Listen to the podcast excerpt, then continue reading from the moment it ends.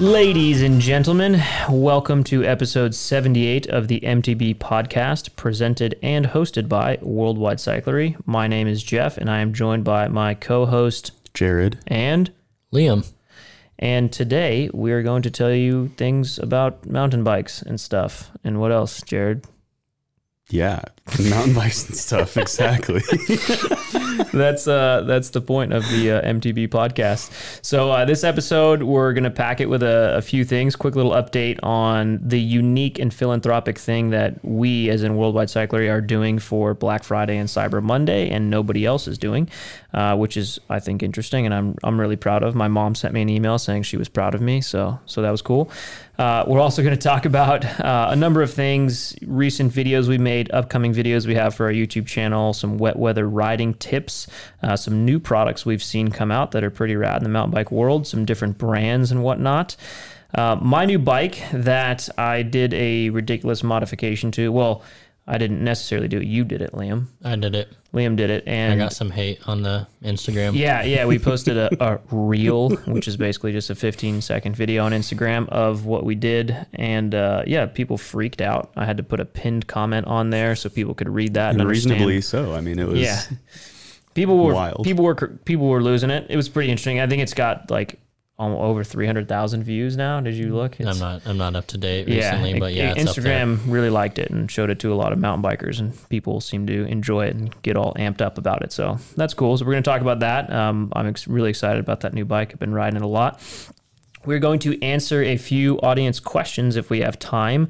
Uh, those are going to be around the topics of one, suspension, heavier spring rate with compression as opposed to lower spring rate with more compression. Uh, another one is going to be about tire inserts such as CushCore.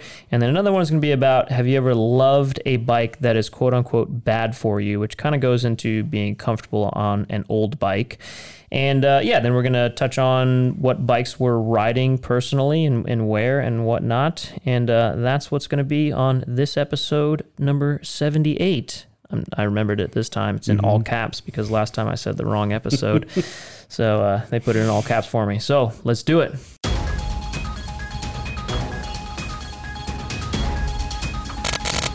So, what are we doing for Black Friday and Cyber Monday? Well, typically it's, you know, one of the few times a year that we do a sale on the worldwidecyclery.com website, and that is always awesome. It's always uh, fun to do that and partake in the crazy retail madness that somehow the United States has invented. Is Black Black Friday's got to be a United States things, right? I think it's primarily, uh, yeah, U.S. type deal. Yeah. we Yeah, I must have invented that. That seems very The American. story is uh, end of the year, Black Friday, getting out of the red, creating profit, getting your margins up. That's the Black Friday name. Well, Sounds like a Wall Street USA thing. Could be, yeah, Hallmark style, made up holidays to spend money. Mm-hmm. Um, sounds very sounds very greedy capitalist, but you know, yeah. Buying stuff for Christmas. yeah. Anyways, it's fun. Uh, this year we decided to kind of flip it on its head and do something that we've never done before. And, and rather than doing a sale, we're actually going to do a fundraiser of sorts. Um, the fundraiser is going to be for NICA, the National Interscholastic Cycling Association. That is the nonprofit organization that's been around since 2009 that is making mountain biking an accredited sport in middle schools and high schools all over the U.S., um, over 30 states, over 25,000 riders. Uh, pretty incredible organization that I really admire because myself, if I didn't get into riding mountain bikes as a kid, then my life would probably be very different. What about you, Jared? 100%. When yeah. did you ride mountain bikes for the first time? When did I ride mountain bikes for the first time? Probably uh, middle school or so. Yeah. Uh, yeah, probably like maybe 10 years old or something like that. Fell in love and the rest is history. Absolutely. Yeah. Yeah. I mean, I wish I had something like NICA when I was in high school. Yeah. I mean, instead of running cross country. Yeah, I feel like everybody, I mean, so NICA's been around since 2009. It's still not, you know, in every state by any means or every high school, but it's it's getting there. It's growing really fast as as the years go by. And uh, yeah, I mean, everyone that hears about it is like, man, I wish I had that in high school. Like, did you wish you had that in high school, Liam? Yeah. Yeah, I did. Instead, I was yeah. building dirt jumps, being more of a uh, delinquent, and I could have been in an organized, getting credit for high school sport Yeah. that led me to where I am today just sooner, but I Yeah. didn't. So, Exactly. So yeah, I, I admire NICA. Um, it's it's very well known in the bike industry, but we actually ran a poll, one on YouTube community, one on Instagram. Uh, ended up getting about nine thousand votes between the two of them, and actually about sixty three percent of the people that voted said they'd never heard of NICA, which I thought was surprising because yeah, when you live in the bike industry, you just know what NICA is. But so part of the you know fundraiser that we're doing is not just to raise money, which by the way, the goal is to raise over ten thousand dollars, and I'm confident we'll hit that. Um, hopefully, more than plenty more than ten thousand dollars. But uh, it's also about just bringing awareness to what NICA is. If you're in a state and you know you um, you know you are in high school or you have kids in high school and you don't have NICA, contact them, figure it out, get it in your school, um, learn about it, um, help them out, support them. It's a great organization. So what we're doing is basically every single product that sells on our website Friday to Monday, five dollars will be donated to NICA. Um, our gift cards are 10% off, and each gift card sold, $5 goes to NICA. The reason behind us discounting gift cards in particular is because our inventory levels, uh, like everyone else in the entire bicycle industry right now, because of the pandemic, it's been a tough year. The supply chain has been pretty trash. So everyone's really operating off of pretty subpar inventory levels at best. A lot of stuff is out of stock and it's hit or miss. And because of that, it makes a lot of sense to discount gift cards and that way you can hold on to that gift card support NICA once you purchase it and then you can use that gift card when what you're waiting for comes back in stock um, or until next season when you know everyone needs to re-up on their bike stuff. So that's what we're doing for black friday cyber monday. Uh, we're intending this podcast to hit in your ears on black friday. So you're hearing it hop on that computer, um, buy some things, support NICA, or just don't. Just go to NICA's website and read about what they're doing. You can also do that too, because the idea is that we just get some awareness about what NICA is and what that organization is doing, uh, which is really cool. So, aside from that, let's go and do some mountain bike tech stuff. Um, first off, we did a recent video about how to upgrade the fork on your mountain bike, the entire fork and we broke that out into chapters and we're going to touch on each chapter real briefly to kind of give you a high level 101 view of that video um, chapters jared The chapters are steer tube size, travel, wheel size, offset, axle type, brake mounts, and how much travel air versus coil. how much How travel much How much And- should you spend? how much do you spend? uh, how much did you spend in I air messed that versus up. coil how much did you spend? Uh, yes, like low end coil versus high end and vice versa. Yeah, And yeah, totally. well. Yeah, so to quickly, you know, the video is what f- almost 15 minutes long. It goes over every one of those things. So if you are in need of upgrading your fork and want to upgrade it, we tried to put together a really good resource with that video. And then the blog article that accompanies it has, you know, images and much more text and even more nitty-gritty details. Did you write that, Liam? You did, yeah, right? I, yeah, I think I wrote the first one, then I rewrote this one as well. So Yeah, cool. So, yeah, let's let's run through quickly. Steer tube size. What's the 101? Um, pretty much as a most common, we have a straight steer, which is inch and an eighth, or a tapered steer, which is an inch and an eighth up top, and it tapers larger to an inch and a half down uh, at the bottom of the fork. Um, so you pretty much need to know what steer tube type you have and match it. Yep. Yeah, and those are the two most common types. And on modern day, I think it's what like 2010 is when tapered steers started becoming totally like table stakes on nicer mountain bikes. That's what I remember. Yeah. I remember 2009 race season. I started seeing them pop Yeah. up on like brand new bikes. And then even when I was at a Specialized shop five and a half years ago or so, they're starting to pop up on like fifteen dollar, fifteen hundred dollar Rockhoppers. So yeah, yeah, because it showed up on yeah. higher end stuff, and then like you know trickled down like kind of everything does. So Yeah. tapered steers are you know you pretty much on any relevantly new mountain bike that's not old. It's got that you Mm-hmm. know, and that's not under a thousand bucks maybe right? Like bikes under that price point. The only times you might see a straight steer. Uh, on something rare that's still new would be like a titanium hardtail, you know, or steel hardtail. But even that, it's Even pretty then, rare. if- if dirt jump meant- bikes, steel dirt Yeah. jump bike, But if they're meant for a suspension fork, they're normally coming with a tapered steer. So Yeah. double check what you have, look it up, give us a call if you don't know. Yep. Yeah, that's that's that's a huge one. You got to get the right one there. Uh, that does kind of correlate to your frame too, right? So like if you're on rare occasion, if you have a straight steer on your bike now and you want to upgrade your fork to a tapered, um, you can do that sometimes, but not very often. What is it? A 44 mil ID head tube? Like some of those come with inset cups that are Mm-hmm. that are straight steer, and then you can put an external cup, and make it tapered. Yeah. That's headsets. That's that's we're getting into headsets, and That's that's, a like a other- that's a nine hour podcast on its own. um, so steer tube size, those are the two most common ones. Make sure you get the right one for your bike. Travel, Jared. Do you remember what we said about travel in that video? I believe you mentioned something about you want to stay around 20 millimeters within the travel your bike was designed for. Yep. Yeah, totally. Because I mean, if you go and if your bike was engineered for something like 140 and you throw 160 on it, like what are the two things that happen? Head angle, bottom bracket height. Seat tube angle gets slacker, head tube angle gets slacker, bottom bracket height gets farther away from the ground. Yeah, lifts up. Yeah, so yeah. Most time you'll enjoy the slack head tube and might or might not notice the seat tube angle or the bottom bracket. Yep. But, you know, modern bikes, they're all pretty dialed in, and the engineers that designed them definitely knew what they were doing, and they decided to put a something like a certain travel fork on it for a Yeah. reason. So we usually don't tell people to change away from that unless you have some specific reasons, like you, you know, you have a 140 bike and it's got 140 in the back, and you're like, man, I just really wish it was a little higher and a little slacker, and then throwing something like a 150 or 160 it's okay.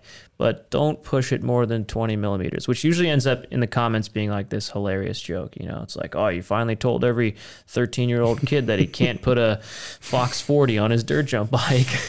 um, actually, when we were talking about that, we showed an image of Logan Mullally, a good friend of ours and former employee. He had an Intense, is it an M9? What is that? The What newest bike? one, Yeah, like their newest think, downhill yeah. bike. Um, I actually asked him to take his Fox 40 and slide the stanchions down to the bottom crown and completely remove the top crown and then clamp it all together. I mean, obviously this was a total joke. It was it's very confusing. A lot of people commented and saw that and were like, "What? What? What? What?"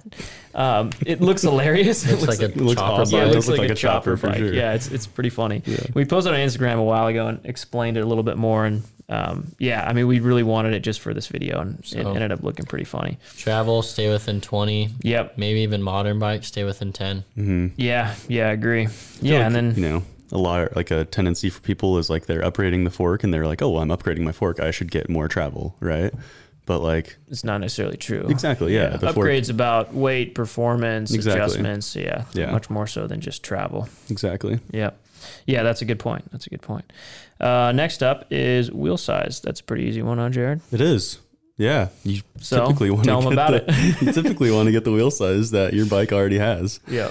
Yeah, absolutely. Yeah, that is that one's pretty simple. Um, the only confusing thing there is a lot of forks now in the title of them will say like 27.5 plus slash 29, right? hmm So if you have a 27.5 plus, you need that fork. Right. But if you have a regular 27.5, you just need the fork that only says 27.5. Right. Does not contain the plus sign. Although these new forks, like the redesigned arch on the 38 and 36, Liam, correct me if I'm wrong, but they can accommodate the plus size tires now, or pretty close to it.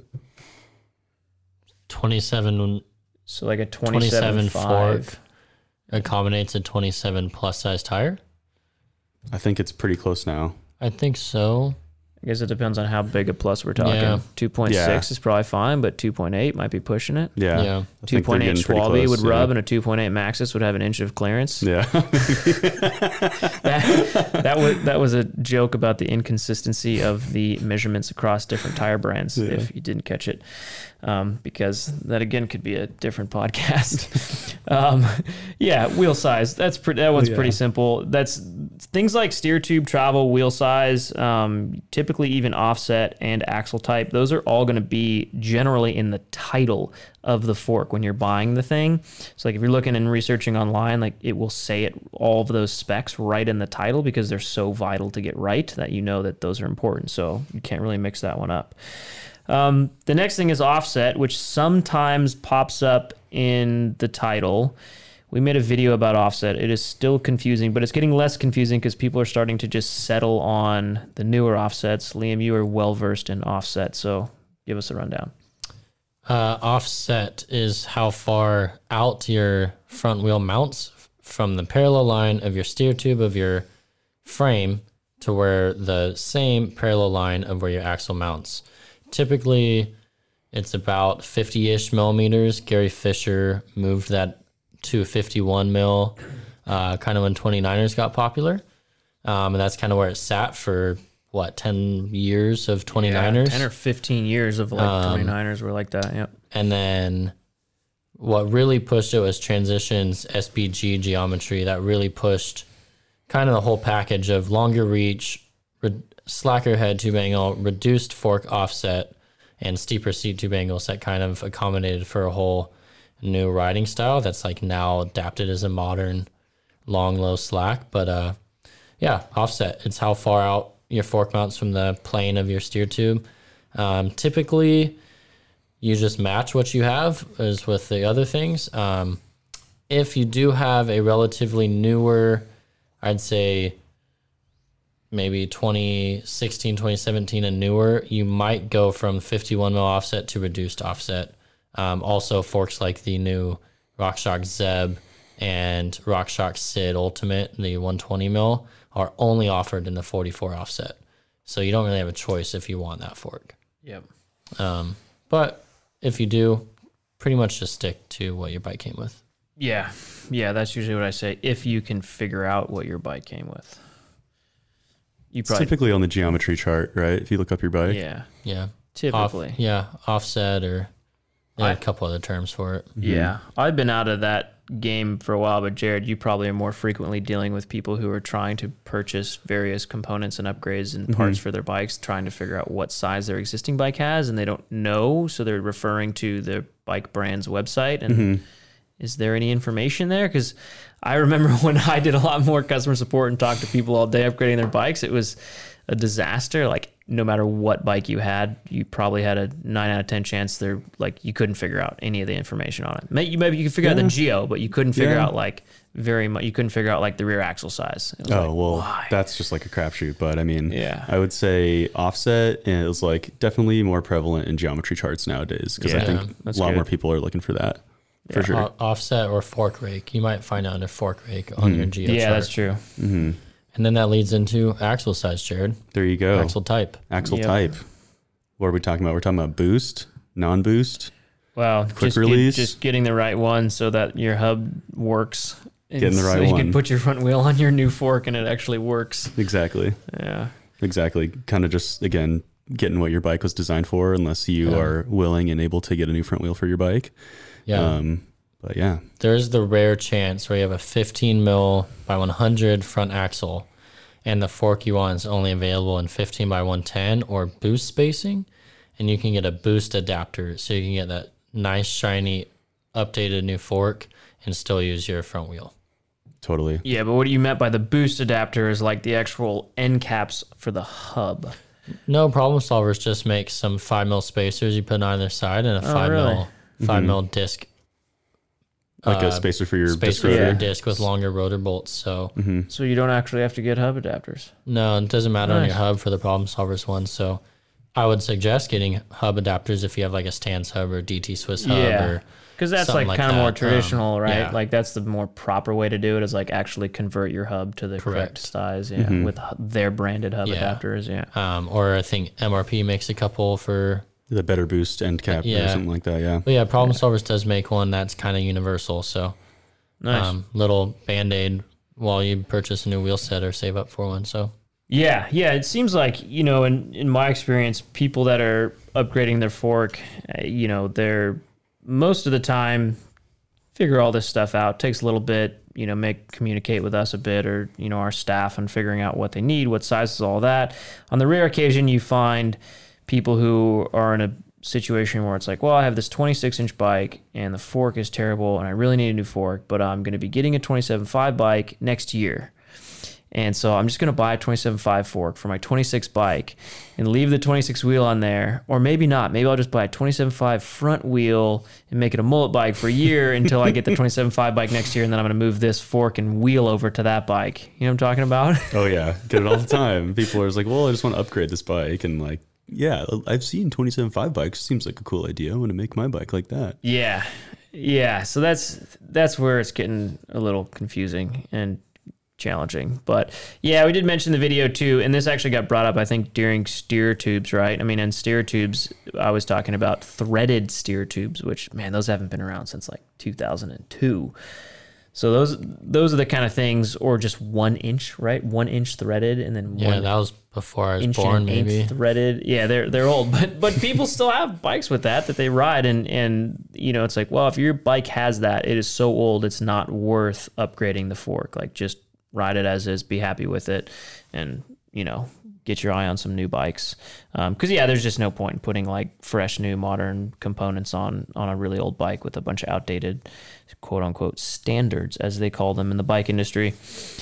Um, brake mounts. This one's fairly simple, right? I mean, if you're talking modern day bikes, they're all disc brake. Um, for the most part, they're now all post mounts. I haven't seen an IS fork adapter in like five years, maybe. When IS fork is pretty rare. Yeah. Yeah. It used to be common though. When Yeah. disc brakes first came out, that's all there was. Definitely, yeah. Yeah. I think my commuter bike still has IS disc mounts on it. Yeah, yeah, we showed that in the video for Yeah. for reference. Um, but yeah, most modern bikes are going to use a post mount, which which makes more sense, and then the caliper just mounts directly to the fork, depending on the rotor size and depending on if it's a post mount 160, 180, or 200. Which if it's a post mount 180, that means a 180 rotor works on there with no adapter. Like the caliper just mounts right on there. There you go. If you're trying to use a post mount 180 with a 200 rotor, then you need the adapter, like what, just a 20 mil adapter. Yep. Um, try not to mix rotors, adapters, and calipers different brands. So if you got Shimano brakes, use Shimano adapters and Shimano rotors. And if you got SRAM brakes, use SRAM rotors and SRAM adapters, and there you go. um, I don't know Yeah. why people always want to mix those up, but it's just you run into the weirdest problems when you do that. So try to always just keep the brands the same um, for those three things, and that helps. So yeah, brake mounts, all that's covered in the video with more pictures and stuff too. Um, let's see, how much question mark, which is like how much money, and then air versus coil. So that's a total matter of opinion when it comes to how much money you want to spend on your new fork, what you have on there now. Uh, sometimes you're limited say. on how much you can spend too, right? Depending on what your above categories matches your bikes, right? If You have a straight steer fork at 120 mil travel on a 26 or 27.5 wheel yeah, with a quick release axle, you're gonna kind of be topped out at like a $350 price point for a fork. yeah, yeah. so you can't true. really spend more. Mm-hmm. Um, now, if you're upgrading a bike that's you know maybe totally modern tapered steer. Yeah, might maybe six years old, seven years old, but it has a tapered steer, through axle, twenty nine front wheel. You could spend a thousand, but is it worth spending a thousand? It's up to you, really. Yeah, sky's the limit. I think I think when it comes to forks, you probably hit diminishing returns at like would be the Fox Performance Elite level, which is in the same exact internals and mm-hmm. everything as the as the factory stuff. The only difference is Kashima, which Yeah, Jared, do you love Kashima or what? He's got a huge smile on his face when I said Kashima. yeah, I, who doesn't love Kashima? I mean, come on. Um, yeah. So yeah, I mean, how, how much can you spend? Man, that's there's a million videos talking about the various features, but yeah, once you kind of get above that like seven hundred and fifty dollar level, you're not really gaining too much more performance. Maybe just some adjustments that may or may not be relevant to your riding style. Do you agree with that? yeah, Yeah. And if you and there are a couple forks that maybe fit that model, but aren't super high end, but give you great performance. Like first thing that comes to mind is a Marzocchi. Mm-hmm. uh, Marzocchi, you can get pretty high in performance at a you know slightly cheaper price point. And So- relatively upgradable too, right? Like you could too, get a yeah. seven hundred dollar fork and upgrade it to be just like a thousand dollar fork, and Totally, yeah. you know, Yep, true. All right. Well, cool. There you go. I mean, I guess the last quick thing air versus coil.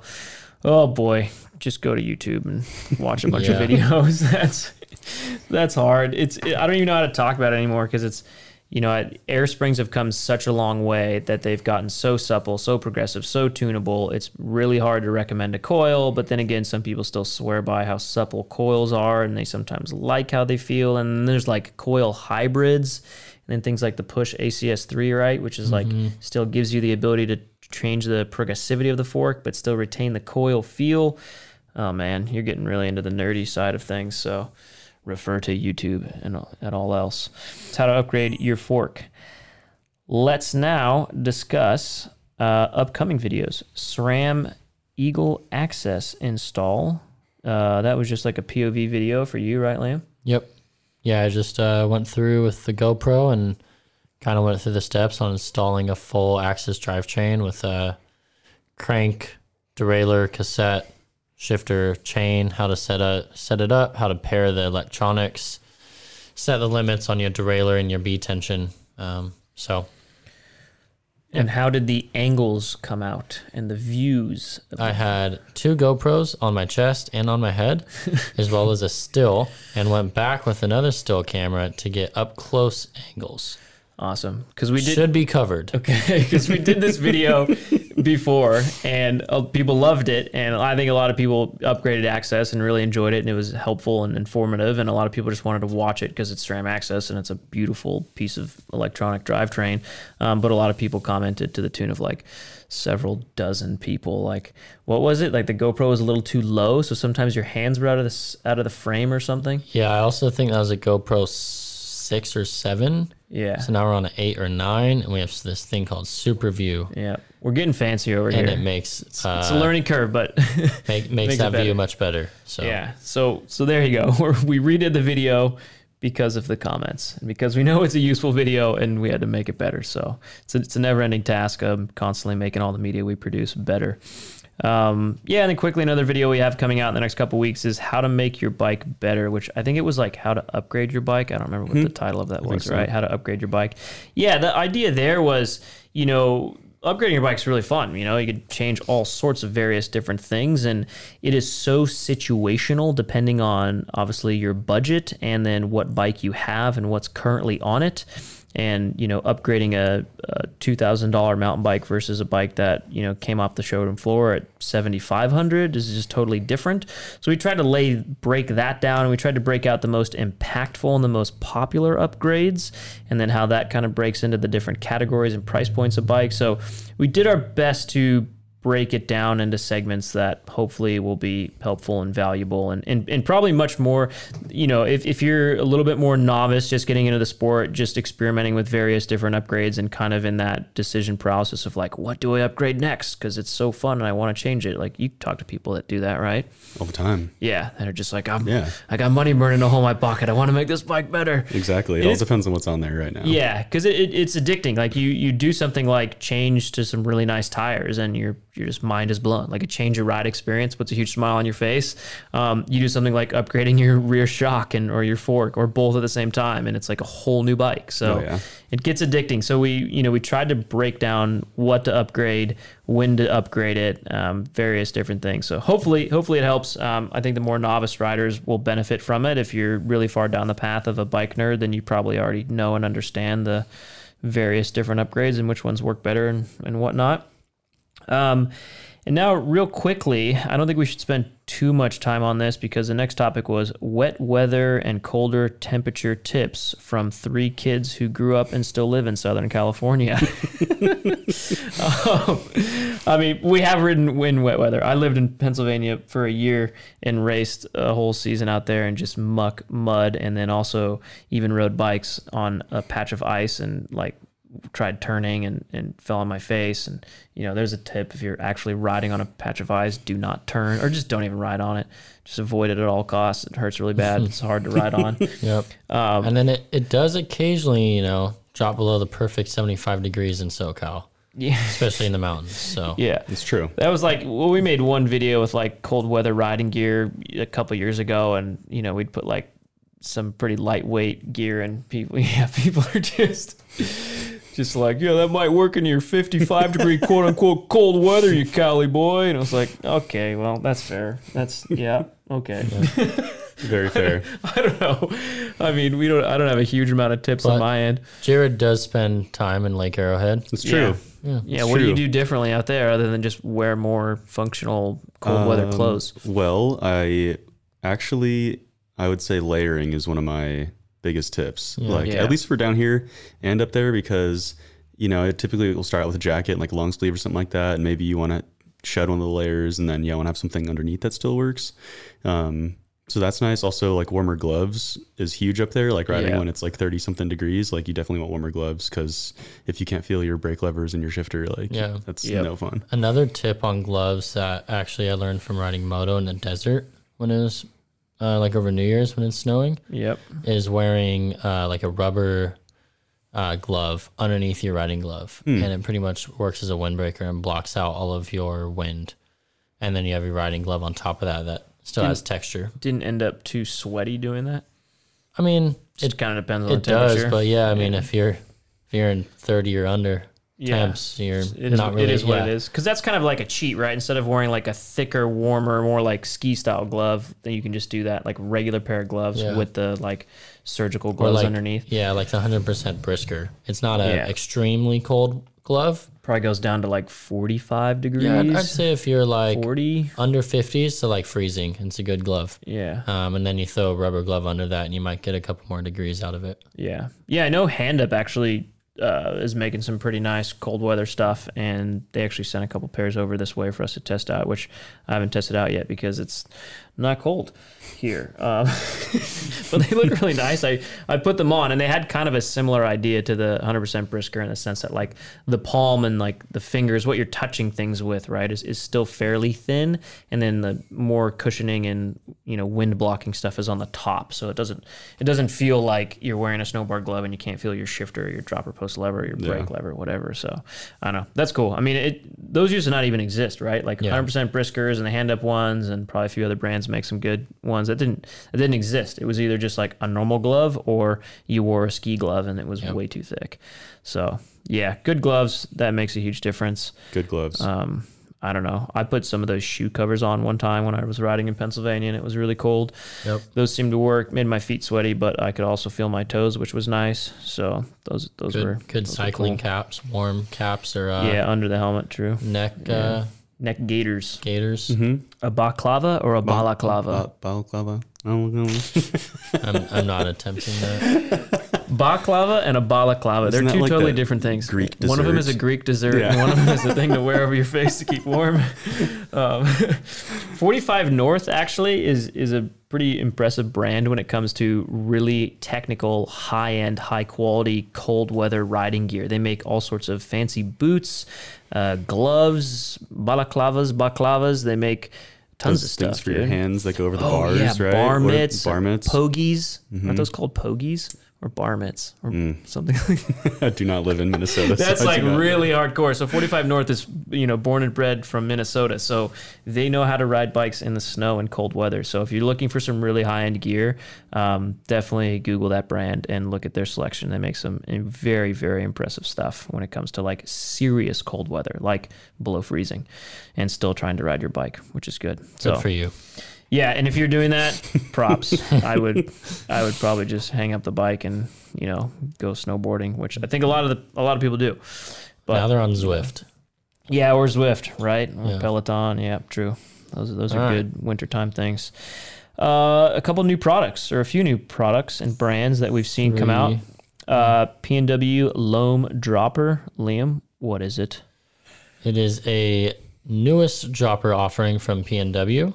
Um, kind of taking over the spot of their previous bachelor post. So the Loam dropper is now their highest level post. Um, retails for 199 The really cool visual thing about this dropper post that sets it apart from any other dropper post is you can actually change out the seal collar head silicone color. So it comes with a black one, but they have like eight different colors, I believe. Um, yeah, blue, desert dune, which is like tan, gray, green, orange, uh, purple, red, teal um, to choose from. So you can match. Little rubber collar. Sits really flush in there. Yeah, yeah. So, it little sits on the matchy-matchy seal head. feature. Yeah, the bottom of the post um, sticks out just above your frame, and it just so happens to match their loam lever and their loam grips. so you have a full loam line, and now you can match Matchy all your, matchy. All your P and W products. Um, it is does have an adjustable air cartridge. Um, they were able to shorten the insertion length and the overall length on the post. Um, Nice. Something you see pretty common. It's a 30.9, 31.6, and 34.9 diameters in a 125, 150, 170, and 200 mil travel. And each post is shimmable down by five millimeters, meaning, and that's toolless Five millimeter adjustment increments. in five millimeter increments. So you could have a 200 mil dropper post, but you can only really fit 190 or 185 mil, and you can make that happen just by pulling up the seal head collar, adjusting a little shim in there, sliding it back down, and now you can uh, have the most drop possible on your bike. So pretty cool. They have that Yeah, also that on is. the Rainier V3 post. So Yeah. Feature rich. Um, yeah. Yeah. that's cool. I like PNW. I'm a fan of the brand and the uh, people that own it. Aaron and Emily are just really nice, good humans and people that I like. And I like people in the bike industry that are cool. They actually have a product too. They're um, handlebars, Mm-hmm. right? There's a range bar, correct? Is that the name of it? Yeah, That's the, the one that, bar. and it's 5% of each bar sold goes to NICA? 5% or $5? Let's double check. something like that. Um, yeah, but that's another brand that's you know supporting NICA, the same one that we're doing the fundraiser with over the next uh, few days here. Um, so yeah, anyways, just a plug there because I like I like really the people behind PNW. I don't know. In in my eyes, these days, the longer I'm in the bike industry, the more I care about the people behind the brands and the ethics and the way they treat you know customers and, and all that sort of stuff. Um, yeah, so PNW gets my vote there. 5%. to Five percent. Yep. It is the range bar, right? Yep. Range bar, Yeah. 5% goes to NICA. Nice. Nice. All right, sweet. Uh, next up, OneUp EDC Lite. One Up components. Yeah. So the EDC tool's been super popular for a couple years now, storing uh, multi-tool and some accessories in your steer tube. But you used to have to thread your steer tube first. Then Up made a stem that made it so you did not have to thread your steer tube. You just use their stem and their headset tightening um, unit. And now the EDC Lite uh, doesn't do any of that. You still use your Forks star nut. You don't need any extra tools. It comes with a longer, uh, basically threaded nut that you pound down your star nut, so you have room to fit your EDC Lite above your star nut. Um, I actually saw Jesse Melamed install it while riding his gravel bike on a fire road. Uh, he took his headset cap off, pounded down the star nut, put the EDC Lite on, and tightened it. Um, That is ridiculous. I would not suggest installing yours like that. He is a paid professional. yeah. Good disclaimer. Legal team. Disclaimer. Um, Disclaimer. But yeah, it's a cool tool. It holds the EDC OneUp tool, which has like a two, 2.5, 3, 4, 5, 6, and 8 millimeter Allens, a T25 Torx, and a flathead screwdriver. And I believe you can still remove a uh, master link or a quick link with the multi tool if you kind of position it right. I think there's a video on how to do that. So, pretty cool tool. Um, Yeah. storage on your bike. Sweet. Yeah, OneUp makes a lot of really cool, high end, fancy products that are one upping other things. It's funny that's their name because they're like beholden to that, but so far they're fine. They're They're staying they're true. literally Yeah. doing it. Like everything they make is Yeah. legitimately better than the other stuff that's out there. You So kind of have to. yeah, but that's some pressure. That's some Yep. pressure with that name. The next But stem I believe in them. or next product, I oh, gave it away. Does that need to get cut out of the podcast? I don't know. Tell me. okay, the next brand we're going to talk about here, uh, Title MTB. I just wanted to bring up Title MTB because it's a, a newer brand for us to be carrying and selling, and uh, it is a component brand. They are making wheels, seat posts, mostly bars and stems. I think are like the main things that we're carrying. Um, it's run by Brett Rheeder and crew. So if you don't know who Brett Rheeder is, uh, I, I have his stats right here. He's a Red Bull Rampage champion, seven times Crankworx champion, four times Slopestyle World champion, and an X Games gold medalist. So he is quite the decorated mountain biker. Um, just go watch videos of him. He's unbelievably good at riding a bike, like one of the best people in the world, hands down.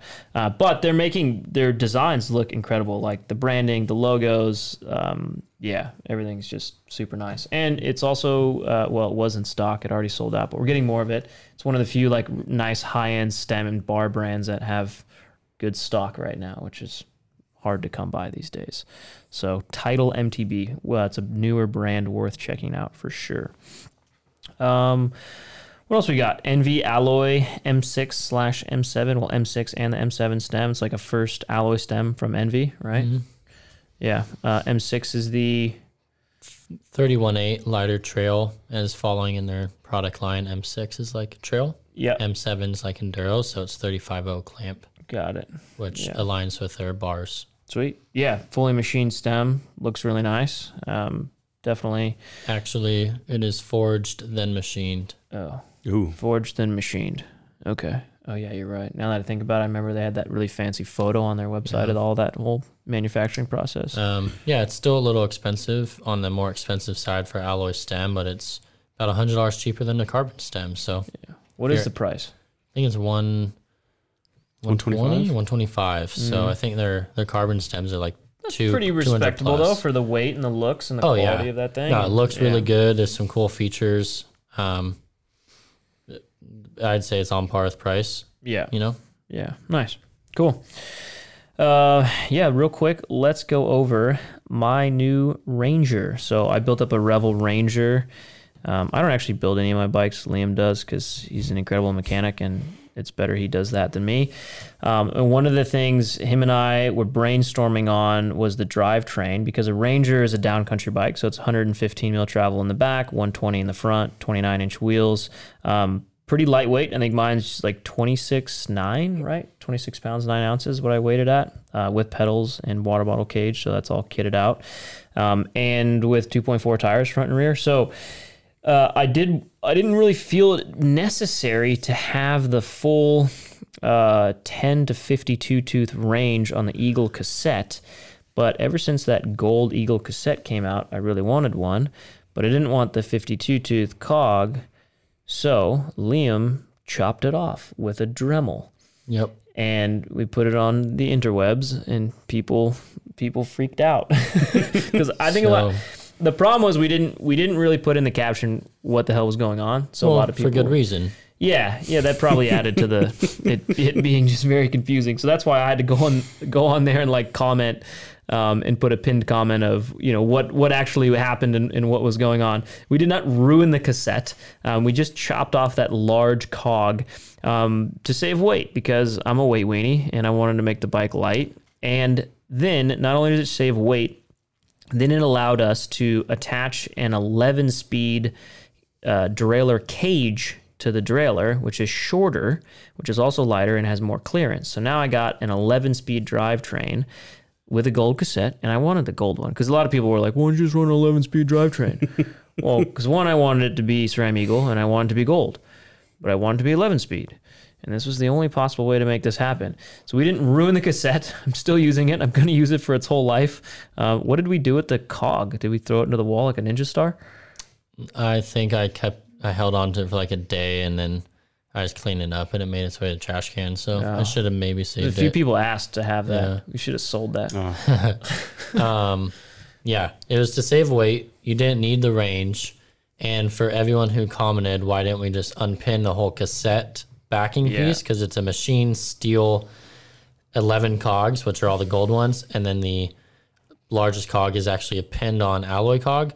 Well, you need the bottom part of that alloy cog, alloy cog, to make contact with your XD free hub body, so it actually stays on the bike. So we had to keep that whole cog on in order to use the cassette and make it usable. Yeah. So I think in total we saved about 100 grams between the derailleur cage Which and is the almost a cog. quarter pound. Like that's a decent amount of weight. or a royale with cheese. what did you just say? a royale with cheese. It's from Pulp Fiction. Oh, a quarter sorry. pounder in French Oh, okay. in France. Gotcha. I didn't see that one. That one went over my head, but I it was still movie, funny because it mean. Hopefully was some cheese. people get it. yeah. Yeah, some people will get it. A lot of people have seen Pulp Fiction. I'm probably in the minority there. People who haven't seen that. But yeah, I mean, it looks amazing now. I like it. I like that it's lighter, and I don't know. I It's mean, custom. yeah, it's fun. I like just doing unique things, and that one was a little weird and off the wall, but in the scheme of things, it wasn't horribly hard. Like you just No. cut the cog off and then threw a different cage on, and now it looks Mm-hmm. sweet. Shaved some weight, got an 11-speed Eagle drivetrain. Um, we just drove in the low screw on the derailleur so that the shifter just doesn't have all the same clicks. It just is missing one click basically. Mm-hmm. So that's how that works. If you're getting really nerdy and thinking about that, but yeah, works good. I've been having so much fun on that bike. I'm utterly impressed with the RockShox Sid suspension, the new stuff, and how supple it is. Um, it just feels amazing. Like for a bike like that, it's, I've never had a bike with that short of travel that's that light and efficient and fast. That still just feels capable and doesn't beat you up. So Yeah. downcountry bikes are coming a long way across all the brands, and the suspension's a big part of that. So, can I ask you one question on that bike? Yep. What is your favorite part on it? And if you could change anything about it, what would you change? That's two questions. Uh, I mean, those questions are ridiculous. What's your favorite part? What's My- your favorite part? My favorite part is the gold cassette. That's 11 speed because Okay. I'm the only person that has that. okay.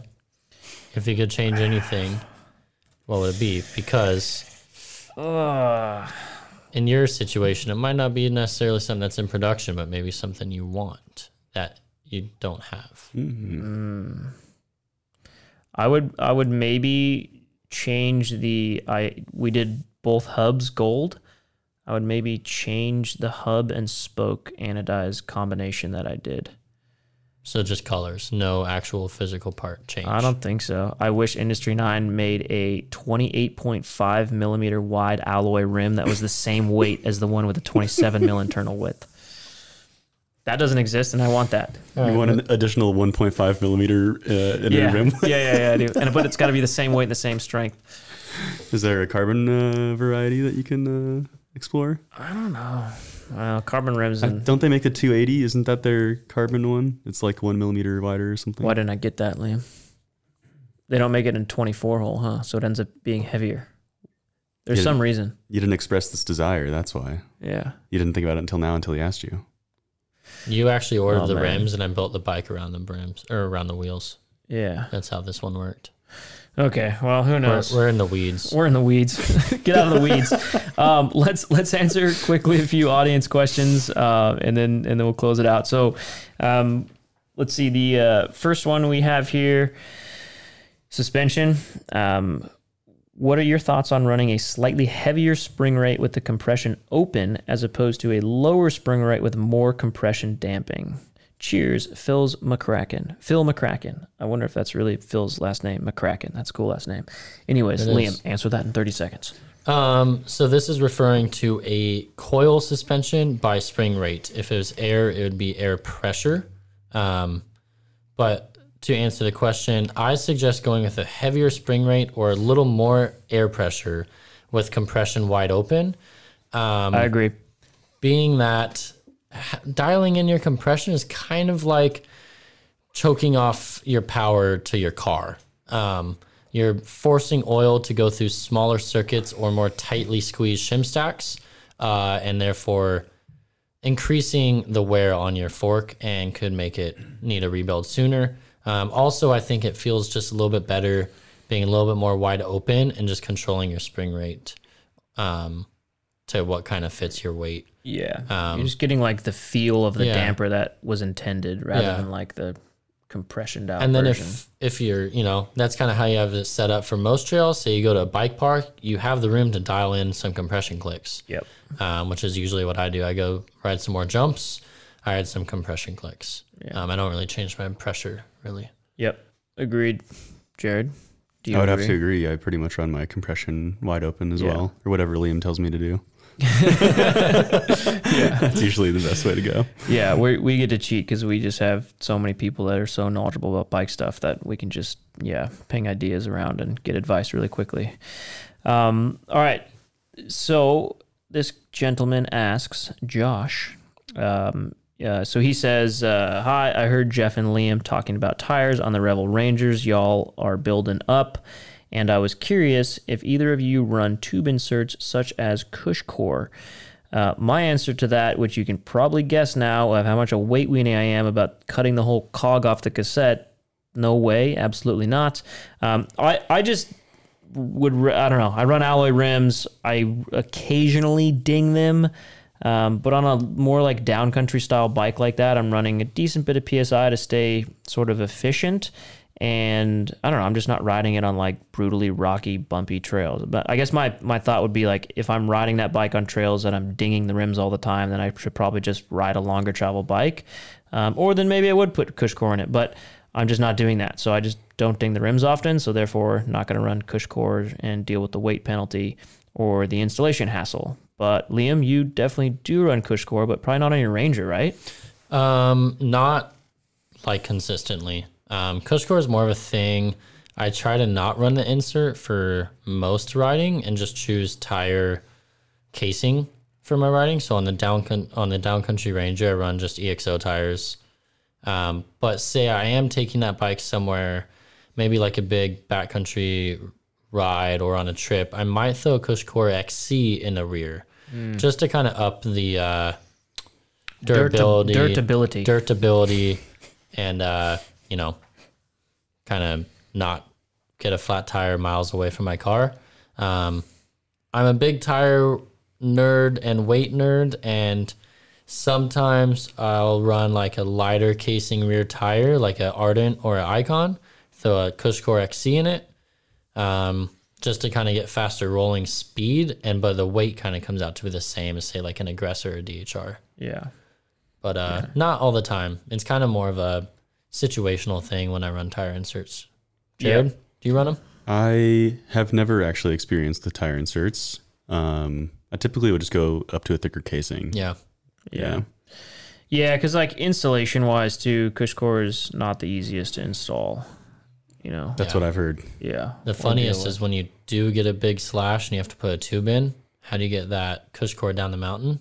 Oh, wrap it around your You waist. wrap- you you Like a figure ninja eight belt. it, figure eight it around your shoulders, and now you have a CushCore backpack going covered down. in sealant. yeah, covered in sealant of your nice hundred dollar jersey. oh my gosh. Oh yeah, hopefully that doesn't happen. So, not all the time. There you go. Yeah, CushCore is it's certainly popular, but I think it's it's more popular on like the enduro style Yeah. scene of things, um, and not as much on the downcountry scene. If I was racing enduro or downhill, I'd absolutely be running one. okay, yeah, that's Yeah. that's important to note. Yeah, Yeah, just for Um, reliability. for race day. Yeah, because I mean, say you flat in the middle of a stage, you can kind of run it out on one of those, um, and not have to like stop. So Yep. yeah, yeah. If I was racing, maybe whenever I've I've thought about doing it when I go to race uh, Downieville, running a lighter weight tire like an Icon or Ardent Race or a Recon now, with a XC CushCore, kind of for that race day situation. Yeah. Um, Cool. Yeah. It's good. Good advice right there. Uh, last question. Have you ever loved a bike that is bad for you? So this question comes from Michael Fredell. Um, he kind of goes on to explain that he's got a 1996 hardtail that he absolutely loves, even though he kind of knows his riding position is cramped and it's you know the reach is too short, BB's too high, etc. Um, but you know, kind of at the end of the day, he just says he loves it, feels comfortable on it. And so my my thought on that is, you know, I think you get used to anything, right? As humans, you just adapt and get used to things, and, and bikes are no different. When you ride a certain bike, you totally get used to it and feel really comfortable on it. And if you only ride that bike and you ride it, the longer you ride that only one bike, like the more you're going to adapt to it and the more weird a different bike is going to feel. So, yes, you can fall in love with an old bike because you're so comfortable on it. Because at the end of the day, what you feel comfortable on and you're used to, you can kind of predict how it's going to react, right? Like that's a big part of how bikes work. Is like you can predict, oh, I'm going to hit this and go over the bars, or oh, I'm not, or I know when the traction's going to break free, or I know, um, you know, if my crank's going to hit this rock as I'm pedaling up through this technical section. Like once you really learn the thing and it kind of becomes one with your body, you get comfortable on it, and then you feel good on it. And when you feel good, you ride good, and everything goes great. Um, but if you were to swap off the 1996 hardtail, it's going to feel awkward at first. And just like any new bike is, um, you're going to go through that sort of, I call it like the squid phase. Like when I change bikes, I just feel sort of awkward and uncomfortable on it for, I don't know, maybe a couple hours worth of seat time until it starts feeling comfortable and then you know five ten hours in i feel really good and i'm like back to it and got used to it so i don't know you have to go through that awkward phase to adapt to new bikes um, yeah it's just part of the process and that awkward phase is longer and harder to deal with and put up with the longer you've been riding your old bike and how different it is versus the new bike so i don't know what do you is that similar take that you have Yeah. did i nail that answer or what Yeah, you nailed it. um, yeah, I mean, I think you need to have fun on your bike and whatever bike that I is. mean, that's the whole point of riding mountain bikes. ride that, fun. you know. Um, can you have more fun on a newer bike? Maybe, but some some people really love riding rigid single speeds, Yeah. and that's Yeah. At the end of the day, on, like you you're just having fun, Yeah. right? So if Um, you're comfortable, just yeah. keep riding it. if you are wanting to upgrade, but you're like finding yourself every time you demo a bike or ride a newer bike, you just feel uncomfortable. You just gotta give it time. Yeah. I mean, the yeah, just Geo's gotta- evolved for a reason, Got to yeah. get used to it. Go through that awkward phase. Yep. Yeah. Um, you can, you could go mid modern too if you're you know in that situation, want to step and you know dropper posts and wide bars and good tires make a huge difference, and you can still be on a hardtail. So Yep. Jared. Yeah. I would I would say yes, I have had a bike that I loved that was bad for me. Well, maybe not bad for me, but it was probably my Why Cycles R Plus Hmm. gravel bike. Like I loved riding it, but every time I finished riding it, I felt like I finished like an MMA fight. Like my neck was killing me, my whole body. Yeah, I but just- that's, that like, would oh be God, any I'm gravel dying. bike at all because Yeah. you, that was the only drop bar bike you've had ever. Well, no, I've had like road bikes, Okay. like, but you know, um, probably yeah, the bike I rode the most that was like that kind of style drop bar bike. But yeah, just like oh man, I just could never get up, get over like having my neck just like in that crazy Yep. contorted position. And This like, is this is the same thing every mountain biker says about any drop bar bike. oh, my neck is in this contorted position and like blah blah blah. no, wait, I love that bike. You know, Liam, Yeah. Liam, you have one, right? Yeah, I love Yeah, that. It's an awesome bike, like probably the coolest gravel bike. You know, But it's hard to, but I bet you if you kept riding the drop bar bike, it would eventually like adapt to you and you'd feel good on it. Right. So Exactly. you didn't give it long enough time. probably not. Which to me, I've, I I would never either. I just refuse to ride drop bar bikes. I can't do it because I feel how you feel, I'm just like, nope, not doing it. Like Yeah. just put flat bars on. and then this you get thing. home from the ride and you're just like, oh, just Well, and- hand me everything. Just a sandwich Jeff's- and a beer. It's like, Jeff's oh, way gosh. of riding gravel is not um, Right. what the term gravel usually Yeah, that's true. entails. That's true. You are more of an adventurer on a flat bar skinny tire bike. Yeah, yeah. Um, We're gonna make a YouTube video about my quote unquote gravel bike, which is pretty much just a rigid mountain bike Yeah. at that point. skinny tire, full rigid. Bring, Yeah, I mean, there's no there's no definition of like what a gravel bike has to be or what it has to be ridden on, and you know, I kind of you know prefer to ride mine a little bit more like a mountain bike, even though it's still rigid and has 700 by 42 C tires. and I ride mine more like a road bike where I'm not near cars. Yeah, So I Yeah, that makes sense. Yeah, I choose long fire roads and mm-hmm. you know link up more different common sections. for yeah, it's what definitely more gravel more is, right? common. Yeah, yeah. but I do go ride Jeff. You just have to make sure you bring lots of water, food, snacks, long sleeves, pants, uh, toilet First paper aid. because you're out there all day. First aid's not a bad idea. I've never brought that, Jared, but I should. I yeah. yeah, I like to plan adventurous gravel rides on trails that I don't know, um, and I I find it fun to like map this whole loop out and not even look at the elevation graph at all. So like I and most of like sometimes they're hiking trails and I don't know, it's just more excitement. You know, you're gonna be like like when we we I don't even remember the name of that trail we rode up or didn't ride up. We pushed we hiked our bikes on our back up because it was oh, so from steep. from PCH. yeah, Yeah. yeah, it but it, it looked rad, and I was like, oh yeah, we'll just cut up this way, and then we'll cut through into this canyon, and then we get there, and I was like, you know, you're not climbing this, you're like basically have your fingertips on the ground as you're walking up it with your bike on your back. To So to encompass Jeff's gravel rides, it's a hike I brought my bike on. yeah, only sometimes. Exciting Sometimes in not. that you might die from exhaustion and heat Yeah. stroke.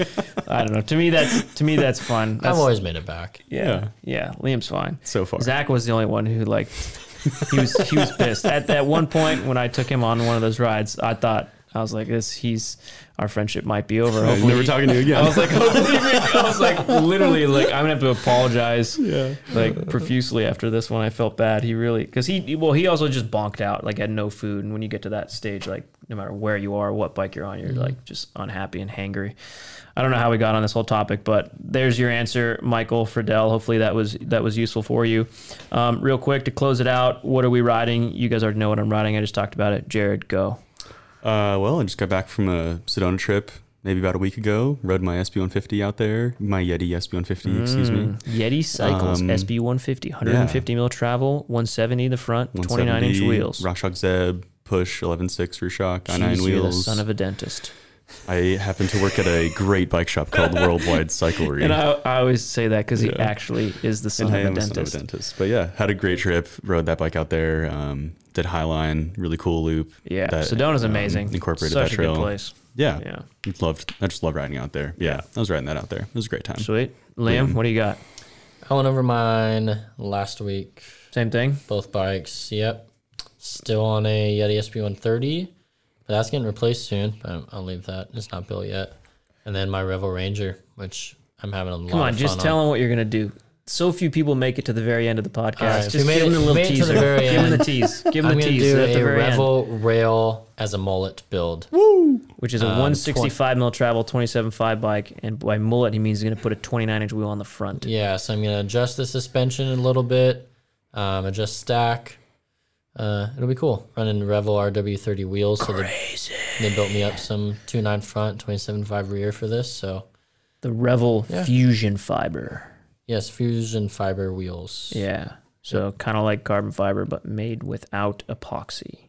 Yes. We have a whole YouTube video on it. It's actually pretty cool. It's a recyclable carbon rim, so it's- when you break it, you can actually use it again. Well, shred it down and make tire levers and other various things out of it. You don't have to throw it in a landfill like what happens to all other carbon rims. So that's pretty interesting. Revel's all about Yeah. making their whole supply chain and bikes more green and eco-friendly over the years. So Yeah, so maybe we'll get more info on that once I actually build it, make it a real thing, and figure out the little details that I need to mess with. So it's going to be an interesting bike, another weird one that uh, I think people will get interested and intrigued about on the interwebs when we put it out there. And if you've made it this far in the podcast, thank you. And now you got the little you're the you're the first people to know about Liam's secret. He's not even you didn't even tell like half the people that work here. You're just like hiding it from everyone. I'm excited. It's not even my bike. I'm like yeah, so yeah, it excited. is gonna, yeah. it is gonna be cool. I think it's, It's gonna gonna, be look, sick. I think it's gonna look rad. Yeah. Uh, I'm excited to give it a rip too because I haven't ridden a mullet bike. So I never have either, fun. so I figured why not? oh, I thought you'd run one, and No. that's why. Oh wow, you're really just going for it. I'm Taking really going for it. Yeah, Sick. I love I love Revel bikes and I love how they feel, so I'm gonna try it on their bikes because Yeah. I- The rail does the ride rail, super the rail nice, feels so- so good, but I'm, I'm I mean I'll just be honest. I like having the two nine front wheel. It gives you a lot of confidence and Yep. riding a lot of steep stuff. I don't want to ride a 27.5 bike down it. So Yeah. this is the best of uh, where I can get the two nine front and Revel long travel out back.